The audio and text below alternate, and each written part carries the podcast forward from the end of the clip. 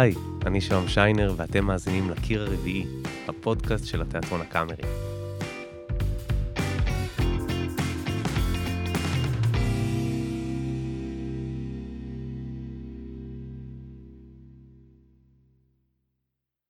הפעם הראשונה שנתקלתי במחזה מותו של סוכן הייתה כשניגשתי לאודישנים לבתי ספר למשחק. הייתי צריך לעשות uh, מונולוג דרמטי, ובחרתי במונולוג של ביף, הבן של ווילי לומן. Uh, מי שמכיר, מי שלא, מדובר במונולוג העט המפורסם, בו ביף מתוודה מול אבא שלו. עכשיו, אני לא אספר לכם מה בדיוק הוא אומר, כי אנחנו פה בלי ספוילרים, וגם נדב נייץ שלנו עושה את זה באמת כל כך טוב, אז די, למה שאני ארוס? בכל מקרה, בתור, uh, נקרא לזה, פרח משחק חסר ניסיון, לא הרגשתי שאני, שאני מצליח ממש to nail, מה שנקרא, את המונולוג. עד שכמה ימים לפני האודישן, אבא שלי אמר לי, למה שלא תעשה אותו מולי? עכשיו, במאמר מוסגר, אני רוצה לומר שהיחסים שלי עם אבא שלי הם uh, מורכבים. סליחה, אבוש, לא, אתם יודעים, באופן מורכב במיוחד, אלא באמת כמו שכל יחסי אב ובן הם מורכבים. התחלתי לעשות את המונולוג. הסתכלתי לאבא שלי בעיניים, ואת הדברים שביף אומר לאבא שלו, אמרתי אני לאבא שלי. באותו רגע פשוט הבנתי בדיוק איך זה צריך להיות. אני פתאום מצאתי אמת במונולוג. איכשהו משהו שכתב מישהו בקצה השני של העולם על יחסים שלו עם אבא שלו לפני יותר מ-70 שנה, דיבר אליי, אל אבא שלי, על היחסים בינינו, על אף שזה לא הסיפור שלנו. אז היום אנחנו עם הסיפור של ארתור מילר, מגדולי המחזאים בכל הזמנים שכתב את מותו של סוכן, שמוצג בימים אלו בתיאטרון הקאמרי, בבימויו של יאיר שרמן ובכיכובם של רמי ברוך בתפקיד ווילי לורמן, לאורה ריבלין, נדב נייטס ודור הררי ועוד אה, שחקנים מצוינים ונפלאים. מניסיון אני אומר, תטוסו לראות. אז uh, תגידו שלום וברוך הבא לשחקן uh, רמי ברוך. ברוכים הנמצאים. אז אנחנו כאן כדי לדבר על ההצגה מותו של סוכן, ואתה בתפקיד הראשי, ווילי לואומן. מי היה מאמין, כן. מתי רמי הייתה הפעם הראשונה שנחשפת למחזה הזה, למותו של סוכן? מתי ראית אותו פעם ראשונה? אני חושב שראיתי את זה עם יוסי ידין ואורנה פורת בתיאטרון הקאמרי בשנות ה... מה זה היה? 60-70, אני חושב. ואתה יודע, אפילו אני נסחפתי ל... אוי, עוד פעם מותו של סוכן, די, נו, זה... מספיק כבר עם מלא אבק וזה. ויום אחד הייתי בלונדון, ואני חושב שירד גשם, אז נכנסתי לראות הצגה, מותו של סוכן. ומה שהמם אותי, זה המחזה. אמרתי, מה אתה מדבר? איזה מחזה מדהים. וואו, זה הכניס בי בעיטה ומאז אה, ככה זה קינן במוח, אמרתי, טוב, עוד לא, אני עוד צעיר, אני עוד צעיר, אני עוד צעיר. וזה קרה. ואני, כל פעם שאני עולה לבמה, לגלם את ווילי לומה, אני לא מאמין שזה אכן קורה. וזה, בכלל, כשאתה נוגע בתפקידים שהם קלאסיים, אתה תמיד נכנס ל... שדה מוקשים עם השוואות ועם איך עשה את זה ההוא ואיך עשה את זה ההוא, וצריך להניח את כל זה בצד ולהגיד 2022, ווילי לומן, איך הוא מתכתב איתי עם הסיפור של הדור הזה. אז איך באמת הוא מתכתב איתך, רמי? אה, ממש בקלות. בבקשה. אתה מבין, אף אחד לא ילהק שחקן כושל לתפקיד כמו ווילי לומן, ווילי לומן הוא אדם כושל, אז יש פה מלכודת, יש פה איזה Catch 22, אבל אני יכול להשתמש בכל הכישלונות שצברתי לי לאורך הדרך, כי uh, תודה לאל, לא רק הצלחתי. זאת אומרת, uh, יש לי את uh, מנת ה... מאיפה להביא את התחושות האלה. ואני חייב לומר לך שאני לבוש בהצגה הזאת כמו שאבא שלי היה מתלבש, עם המעיל הזה והכובע הזה. וכל תפקיד שהתכתב לי עם אבא שלי, היה תפקיד שבדרך כלל או הביא פרסים, או הרבה נחת אה, מבחינת תגובות אה, וכולי. אז אה, בכלל, כל מה שכרוך במשפחה, זה בדרך כלל כרוך בכאב. את הכאב הפרטי הזה, זה, זה, זה, זה מה שאתה צריך להביא לבמה. ואם אתה מביא אותו אותנטי מהסיפורים שלך, אז הם מתכתבים עם הכאבים גם של, של הצופים באולם שיושבים שם, ועוברים את זה בביתם שלהם. סיפור של אבא ש, שחולם שהילדים שלו יצליחו, הוא, הוא חולם להצליח בעצמו. אה, הכישלונות והעניין הזה של אה, לא לאפשר לילדים להיות מי שהם. אבא שלי רצה שאני אהיה מהנדס, ואני גם ניסיתי להגשים לו את החלום, כמו ביף. למדתי אלקטרוניקה, אני הנדסאי אלקטרוניקה, עד ש... כמו שביף אומר את זה... אני רצתי היום 11 קומות עם עט ביד, אתה מקשיב לי? 11 קומות. ופתאום עצרתי. אתה מקשיב לי? באמצע המדינה המשרדים הזה אני עצרתי, הסתכלתי על השמיים. ראיתי את הדבר שאני אוהב בעולם הזה, את כל מה שאני אוהב בעולם הזה, את ה... את ה... לא יודע, את העבודה בחוץ, את ההפסקה שנייה לקחת, לעשן סיגריה.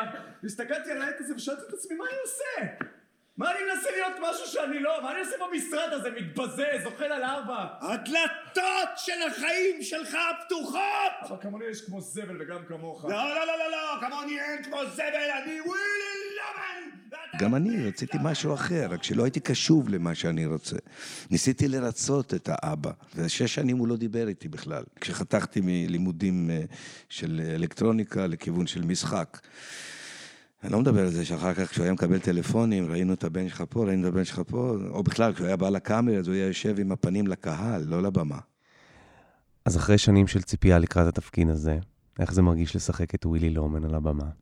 אני עף כל פעם אה, מחדש, והתענוג הזה של אה, לקום בבוקר ולראות את האינסטגרם ואת הפייסבוק מלא עם כל מיני הודעות של אנשים שאני לא מכיר. הייתי אתמול, ראיתי, וזה באמת uh, תענוג גדול. זה בעצם uh, מיצוי של, של מה אנחנו עושים על הבמה. Uh, זו התשובה הניצחת לכל מי ששואל אותך, תגיד, תיאטרון עוד רלוונטי? תשאל את אלה שהיו אתמול. וזה עדיין לא מובן מאליו. מה, מה היית אומר משאיר את המחזה הזה רלוונטי אחרי כל כך הרבה שנים? הבעיה היסודית הזאת של... Uh, של המרוץ אחר החיים לא נעלם ולא ייעלם כל הזמן שיש בני אדם. המרדף הזה אחרי החלום ולא להרפות, זה מייצר טרגדיות. המרוץ הזה מייצר טרגדיות. והתיאטרון תפקידו תמיד להראות את, ה... את החלש יותר, את ה... לא את המצליחן. אז גם פה, במילים של אה, ארתור מילר, כלמשל, אחד המשפטים שווילי לומן אומר, תראי מה זה, כל החיים אתה עובד כל כך קשה לשלם את המשכנתה, בסוף הבית שלך, אבל אין מי שיגור בו. כלומר, אתה רץ, רץ אחרי ההצלחה, ו, ובעצם החיים עוברים.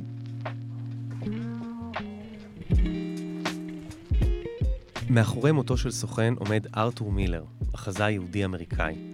סיפור החייו של מילר מתכתב עם המחזה וגם עם מחזות אחרים שכתב והפכו לקלאסיקות. בעצם, במשך עשרות שנים, כמעט בכל אולם תיאטרון בעולם, מוצגות יצירות שמבוססות על הרגעים הכי כואבים בחייו של מילר, על היחסים שלו עם בני משפחתו ובעיקר עם אבא שלו. ובשביל באמת להכיר את המחזות שלו, צריך להכיר את הסיפור של מילר עצמו. אז אה, שלום למחזאי מוטי לרנר. שלום וברכה. מוטי, רציתי לשאול בתור התחלה, מאיפה התחיל העניין שלך בארתור מילר? ארתור מילר אה, הוא בעיקר מחזאי חברתי ופוליטי, וגם אני כשהתחלתי, ולמעשה עד היום, אני רואה את עצמי כמחזאי אה, חברתי ופוליטי. והעיסוק שלו בשאלות אה, חברתיות ופוליטיות משך אותי בשביל לנסות ולהבין את אה, אופי הכתיבה שלו. ולכן אה, עסקתי די הרבה ביצירה שלו, גם, גם כקורא ואחר כך אה, ככותב בספר תכלית המחזאי, שבעצם מנסה להבין מה הייתה תכליתו של ארתור מילר בכתיבת המחזות שלו, ואני מדבר על שלושת המחזות הגדולים, על כולם היו בניי, על מותו של סוכן. וצד המכשפות, כן. וככל שהתקרבתי עליו יותר, הרגשתי הזדהות יותר גדולה איתו. והוא היה בשבילי סוד גדול שרציתי תמיד לפענח, במובן מסוים, לא כדי לכתוב כמוהו, אבל ללמוד ממנו. אז באמת ככה, בשביל לפצח את הסוד הזה שנקרא ארתור מילר, בוא נחזור להתחלה, לילדות שלו. אני יכול להגיד שהסיפור המלמד ביותר על ילדותו של ארתור מילר, הוא דווקא סיפור על אביו, שהיה, נולד בפולין, למשפחה יהודית, והוריו, דהיינו סבו וסבתו של מילר, היגרו לאמריקה והשאירו את הילד הקטן, שהוא היה בן שלוש, השאירו אותו אצל סבא וסבתא.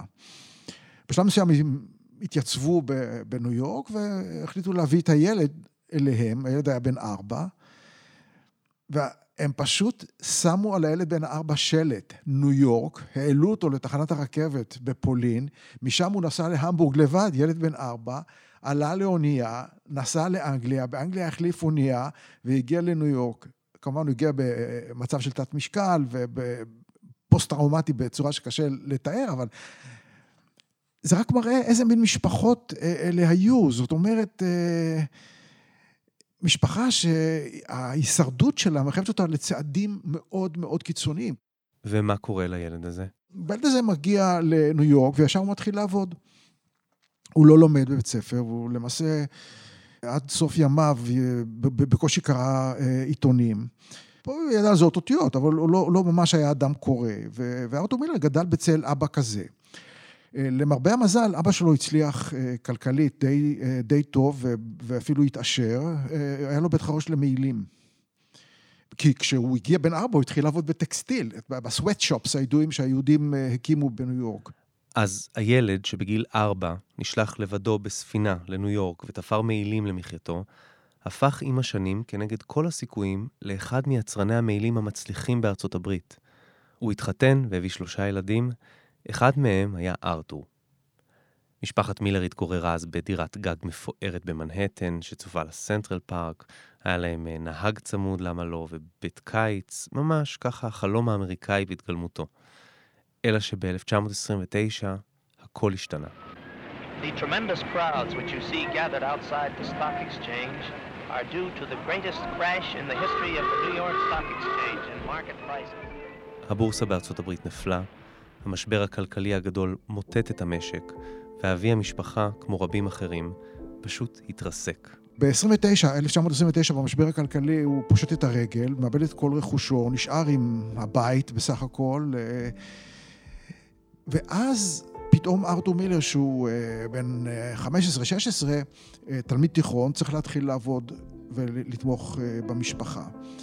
אני חושב שהקושי הגדול לתמוך במשפחה היה משני בכאב לעומת קריסת ההורים. קריסת ההורים הייתה בשבילו מכה איומה. קריסה של אב שהיה אדם מצליח בבת אחת או כמעט בן לילה איבד את כל רכושו.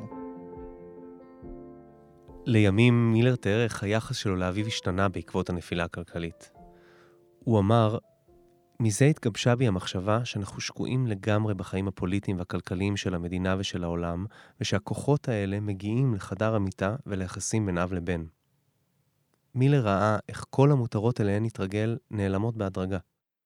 המשפחה נאלצה לפטר את הנהג, מכרו את בית הקיץ, את כל תכשיטיה של האם, ולבסוף גם איבדו את הבית ועברו לברוקלין. כשהגיע זמנו ללכת לאוניברסיטה, ארתור מילר ידע שיצטרך לממן את הלימודים בעצמו. הוא התחיל ללמוד באוניברסיטה במידווסט, אה, ושם היה סטודנט אה, פעיל, אקטיבי, מיליטנטי. הוא עבד בעיתון של האוניברסיטה, ועיתון הסטודנטים נשלח לסקר כתבה על אה, שביתה של פועלים, אבל אני חושב ששם התחילה התובנה הפוליטית שלו לקבל אופי יותר מגובש, זאת אומרת, הוא גם התחיל להבין בתיאוריה של המעמדות, כן, תיאוריה המרקסיסטית של המעמדות, הוא הבין את אה, מהות הקומוניזם החברתי. במהלך לימודיו באוניברסיטה, שברקע העיסוק שלו במעמדות חברתיים, מילר התחיל לכתוב. לימים הוא יספר, וזה ציטוט מקסים שלו, מההתחלה הכתיבה הייתה חופש, אפשרות לפרוס כנפיים. מעולם לא ידעתי התעלות רוח כזאת. כאילו אני מרחף ומשאיר את העולם תחתיי. ב-1943 הוא כתב את המחזה "האיש שהיה לו הכל". ההצגה נחלה כישלון, היא עלתה ארבע פעמים בלבד וירדה. ארבע שנים אחר כך, מילר, שהספיק גם להתחתן, כתב, ממש בניסיון אחרון לפרוץ, את המחזה "כולם היו בניי", שלפחות חלקכם בטוח זוכרים שיעורי הספרות. המחזה מספר על משפחה שנקרעת מבפנים בגלל חטאי האב, ג'ו קלר. קלר היה בעל מפעל בארצות הברית של שנות ה-40, שמכר חלקים פגומים לחיל האוויר, והביא למותם של טייסים אמריקאים. היו לקלר שני בנים, לארי, שנהרג במלחמה, וקריס שנותר בחיים. הפעם ההצגה זכתה להצלחה מסחררת. מוטי, מה למדנו מכולם היו בניי על ארתור מילר האדם? עד כמה המחזה קשור לחוויות שלו עצמו? אני רוצה לעשות פה שני, לחלק את התשובה לשני חלקים. בחלק הראשון, יש באמת העניין הפוליטי-חברתי. ארתור מילר חשב שהקפיטליזם משחית את החברה, אבל אני חושב שבמחזה ישנם אה, פרטים ביוגרפיים יותר מעניינים לגבי קריס. הדמות שנחשבת כמובן לדמות המרכזית זה הדמות אה, של האבא, ג'ו קלר, אבל בקריאה מדוקדקת יותר אפשר לראות שהדמות המעניינת לא פחות היא הדמות של הבן קריס, שחוזר מהמלחמה באירופה. הפלוגה שלו איבדה 50 חיילים בקרבות נגד הגרמנים, והוא חוזר משם פוסט-טראומטי לגמרי. במצב שבו הוא כל הזמן שואל את עצמו, למה החיילים שלי מתו? יש איזו הוראת במה במחזה ש, אה, ש, שיש לו בעיות ברגליים, הוא צולע. הוא צולע ו, ו, והוא צריך ללבוש גרביים מיוחדים כי הוא סבל מכוויות אה, אה, קור בעקבות הקרבות. הדבר הזה מעניין כי זה פרט ביוגרפי שלקוח מתוך חייו של אחיו של ארתור מילר, אחיו הבכור, שהיה מפקד פלוגה ביחידה קרבית ונלחם בקרבות הקשים ביותר בהרי הארדנים בבלגיה וחזר פוסט-טראומטי והסיפור על הכוויות אה, ברגליים הוא סיפור שהוא שאל אה, מהחיים של אחיו. וזה מעניין כי ארתור מילר, מילר עצמו לא השתתף במלחמה, למרות שהוא היה בגיל גיוס הוא לא גויס למלחמה כי הייתה לו איזושהי נכות בברכיים והוא חש אה, כנראה אשמה גדולה על העובדה שהוא לא הצליח להילחם פיזית. אמנם הוא התנדב במהלך המלחמה ועבד בתור חשמלאי במספנות של הצי, אבל הוא לא לחם, ואני חושב שהדבר הזה חייב אותו להשמיע את הקול של החיילים האלה שהקריבו את עצמם במלחמה באירופה וחזרו והם שואלים את עצמם עכשיו את השאלה הגדולה, בשביל מה נלחמנו? אז ההצגה עולה, ואיך היא מתקבלת בציבור האמריקאי? היא מתקבלת אה, בתדהמה גדולה, פתאום קם איזה קול אמריקאי רענן, חדש, פוליטי, שמסתכל אה, על אה, הליקויים העמוקים, מבניים שקיימים בחברה האמריקאית. אגב, המחזה הזה זכה להצלחה אדירה בארץ, ובהפקה הראשונה, שהייתה של התיאטרון הקאמרי, ההפקה הזאת טלטלה את החברה הישראלית. נדמה לי שזה תכף אחרי מלחמת יום כיפור, ואני זוכר את עצמי בתור אה, חייל צעיר שהשתחרר וראה את ההצגה ויצאתי ממנה מטולטל לגמרי. וזאת בדיוק השאלה שנשאלה פה בארץ אחרי מלחמת יום כיפור. למה אנשים מתו? למה אנשים היו חייבים אה, אה, להקריב את חייהם? ואיזה חברה אנחנו רוצים לחיות אחרי הקורבן הגדול שהקרבנו כולנו, גם אלה שחזרו בשלום וגם אלה שחזרו פצועים. ב-1949, שנתיים אחרי ההצלחה של כולם היו בניי, מילר התיישב לכתוב מחזה נוסף, המחזה שישנה את חייו. האגדה מספרת שהוא בנה לעצמו צריף עם ארבעה קירות, כשבראשו מהדהדות שתי שורות הפתיחה של המחזה. ברגע שסגר את הגג, התיישב לכתוב את המערכה הראשונה וסיים אותה תוך, שימו לב, יממה אחת. You wrote Death of a Salesman when you were 33 years old. How long did it take you? Uh, well, the first act, more or less, was a matter of one day and a night. Uh, I then rested and worked about six weeks on the second act. גם בלב המחזה הזה עומדת משפחה, ובראשה האב ווילי לומן, סוכן מכירות שירד מגדולתו. שני הבנים של לומן, שוב שני בנים, שמתם לב?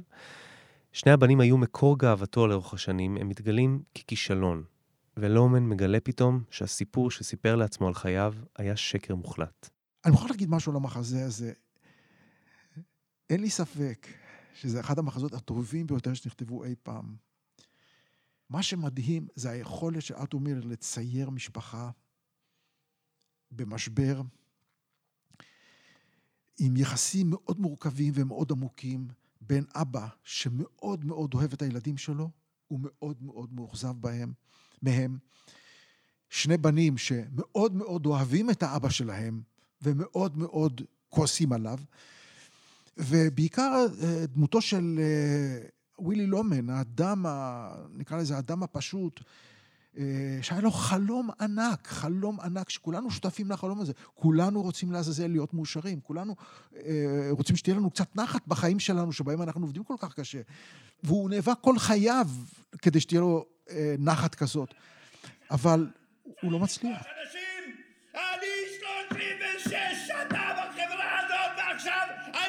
מסוגל לשלם את הביטוח שלי! אתה לא יכול לאכול את התפוז ולזרוק את הקליפה! בן אדם זה לא איזה פרי! עכשיו תקשיב טוב. ואם הסיפור על אבא שנאבק על פרנסתו וקורס נשמע לכם מוכר, אתם לא טועים. מותו של סוכן עוסק בקריסה של וילי לומן. הוא אדם שקרס בעקבות שבר כלכלי. זה בדיוק מה שקרה לאבא שלו. אני חושב שארתור מילר הייתה לו אה, ראייה מאוד מורכבת של אבא שלו, הייתה מלאת סתירות, שמצד אחד הוא גילה אמפתיה גדולה אליו, ומצד שני הוא היה מאוד ביקורתי כלפיו. ובמחזה זה בא לידי ביטוי שמצד אחד ווילי לומן הוא, הוא אדם מלא רגש, הוא אדם שאנחנו... הוא רוצה לאהוב, הוא רוצה להצליח, הוא רוצה לאהוב את אשתו, הוא רוצה לאהוב את הבנים שלו, רק זה לא עובד. ומצד שני, ארתור מילר חושף את כל החולשות של אביו דרך דמותו של וילי לומן, שגם אביו לא התאים את עצמו לסיטואציה הכלכלית בזמן המשבר, בדיוק כפי שווילי לומן לא מתאים את עצמו. מי שביים את מותו של סוכן וכולם היו בניי, היה חברו הטוב של מילר, איליה קזאן. הוא זכה בשני פרסי טוני על עבודת הבימוי, ומותו של סוכן התקבלה בארצות הברית בזרועות פתוחות. אבל כמו בימי המשבר הכלכלי הגדול, מילר גילה שגם בשיא ההצלחה, לפוליטיקה יש השפעה ישירה על חייו. לא הרבה שנים עברו, ובשנות ה-50 המוקדמות פרץ עימות אידיאולוגי בין הדמוקרטיה האמריקאית לקומוניזם הסובייטי, also known as המלחמה הקרה. אלו היו ימים מתוחים מאוד, ימים של חשדנות בארצות הברית וממש חשש אמיתי מפני מרגלים קומוניסטים. על הרקע הזה דחף הסנטור ג'וזף מקארתי, ההוא מהמקארתיזם, דחף את בית הנבחרים להקים את הוועדה לפעילות אנטי-אמריקאית.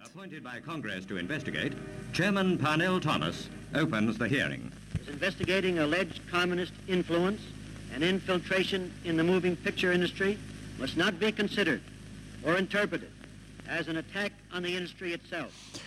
ובאמריקה הסנאט הקים ועדה שנועדה לבדוק את, את החשדות אה, באישים אמריקאים שעלולים להיות משתפי פעולה עם הקומוניזם. בין השאר התמקדה באנשי תרבות, במחזאים, בתסריטאים, בשחקנים, במאים. והחשודים המיידיים היו אלה שהיו מזוהים עם העמדות שקרובות לקומוניזם. ולכן אילי הקזן זומן לוועדה, והוא הובהר לו בצורה מאוד ברורה שאם הוא לא ישתף פעולה, דהיינו, יסגיר אנשים שהיו חברים במפלגה הקומוניסטית בחשאי, שאם הוא לא יסגיר אותם, הוא לא יוכל יותר לעבוד. והוא נשבר ונתן שמות. אחד מהשמות שכזה נתן הוא זה של החבר הקרוב, ארתור מילר. וב-1956 מילר זומן להעיד בעצמו מול הוועדה. והוא סירב לתת שמות. בחקירה בפני הוועדה הוא אמר שהוא לא ייתן אה, אה, שמות כי הבגידה בחברים והבגידה בעצמו בעיקר היא בלתי נסבלת. הוא לא יוכל לחיות עם עצמו אם הוא יבגוד בעצמו. אני לא אדם מסגיר, אני לא אלשין. They wanted you to name names.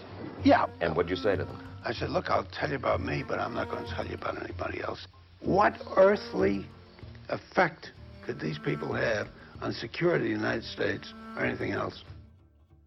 לאחר שסירב לתת שמות בעצמו, הוועדה הרשיעה את מילר בביזיון הקונגרס. הוא קיבל עונש של שנת מאסר על תנאי וקנס של 500 דולר. העונש, אגב, בוטל שנה לאחר מכן אחרי הגשת ערעור, אבל הבגידה, הבגידה הייתה בלתי הפיכה. מילר וקזאן לא חזרו להיות חברים. גם את הכעס על פרשת הוועדה וגם את המשבר מהבגידה של קזאן, מילר, כמו בעבר, ניתב מהחיים ליצירה. באותה תקופה הוא כתב את המחזה ציד המכשפות, שמספר על אה, רדיפת מכשפות בעיירה סיילם של המאה ה-17 והעלתן על המוקד, בהקבלה למרדף אחרי קומוניסטים אמריקאים שמילר חווה על בשרו. בנוסף לביקורת על הוועדה, מילר הכניס ליצירה הזו פרט נוסף מחייו האישיים, כי בדומה לגיבור המחזה שבגד באשתו, גם ארתור מילר התחיל לנהל רומן, אם לא אחרת, ממרלין מונרו. הרומן עם מונרו הביא לגירושים של מילר ואשתו, ואחרי כמה שנים הוא נשא את מונרו לאישה, והשניים הפכו לפאוור קאפל ההוליוודי של שנות החמישים. London Airport. Down in the passenger list as Mr. and Mrs. Miller, a honeymoon couple arrive in Britain to face the biggest headline since Caxton set up in business. Yes, it's Marilyn Monroe arriving with her playwright husband, Arthur Miller. לימים סיפר מילר על מונרו, היה לי הרושם שהיא חפה מכל תחבולה. אצלה מותר לכל אחד להיות מישהו, משהו. היא הייתה יצור אנושי אמיץ מאוד. מפני שאהבתי אותה חשבתי עליה ככה, והיא חשבה שכל מה שטוב בה נמצא במבט שלי. מכאן התקווה שהתעוררה בה איתי.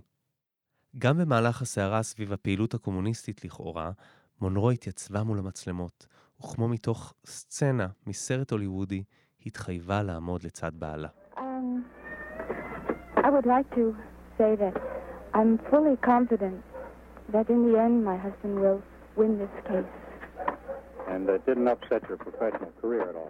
כשהכוכבת ההוליוודית של אותן שנים לצידו, חייו האישיים והמקצועיים של מילר הגיעו לשיאם.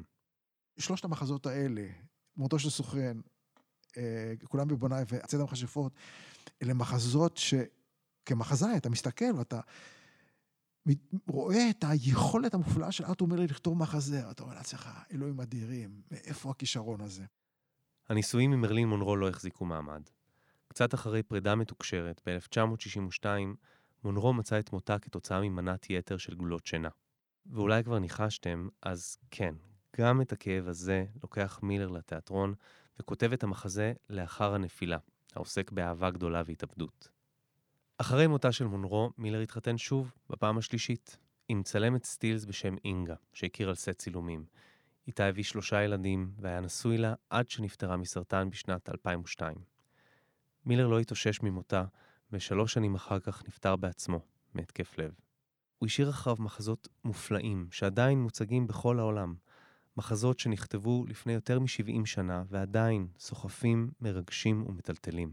תראה, הגדולה לדעתי נעוצה בשני גילויים, נקרא לזה, של ארתור מילר. הגילוי הראשון הוא היכולת הפסיכולוגית שלו להתבונן בדמויות ולהעמיד אותם בפני מבחן של נאמנות. שהטיפול שלו בדמויות הוא כל כך עמוק וכל כך מורכב וכל כך נוגע ללב.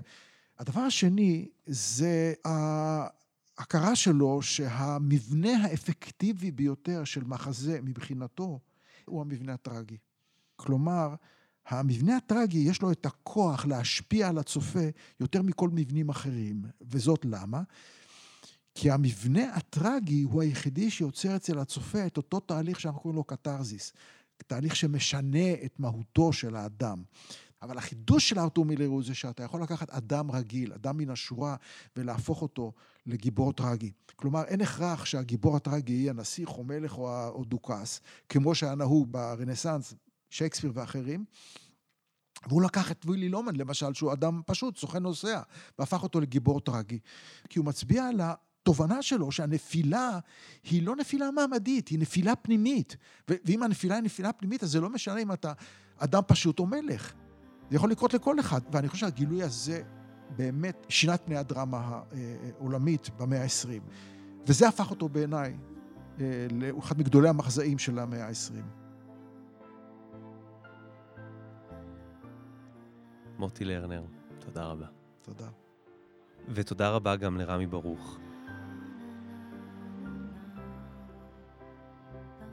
אתם האזנתם לקיר הרביעי, הפודקאסט של התיאטרון הקאמרי.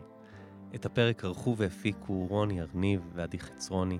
תודה גם לאסף בר ולמחלקת הסאונד של התיאטרון. אני הייתי שם שיינר, ניפגש שוב בפרק הבא.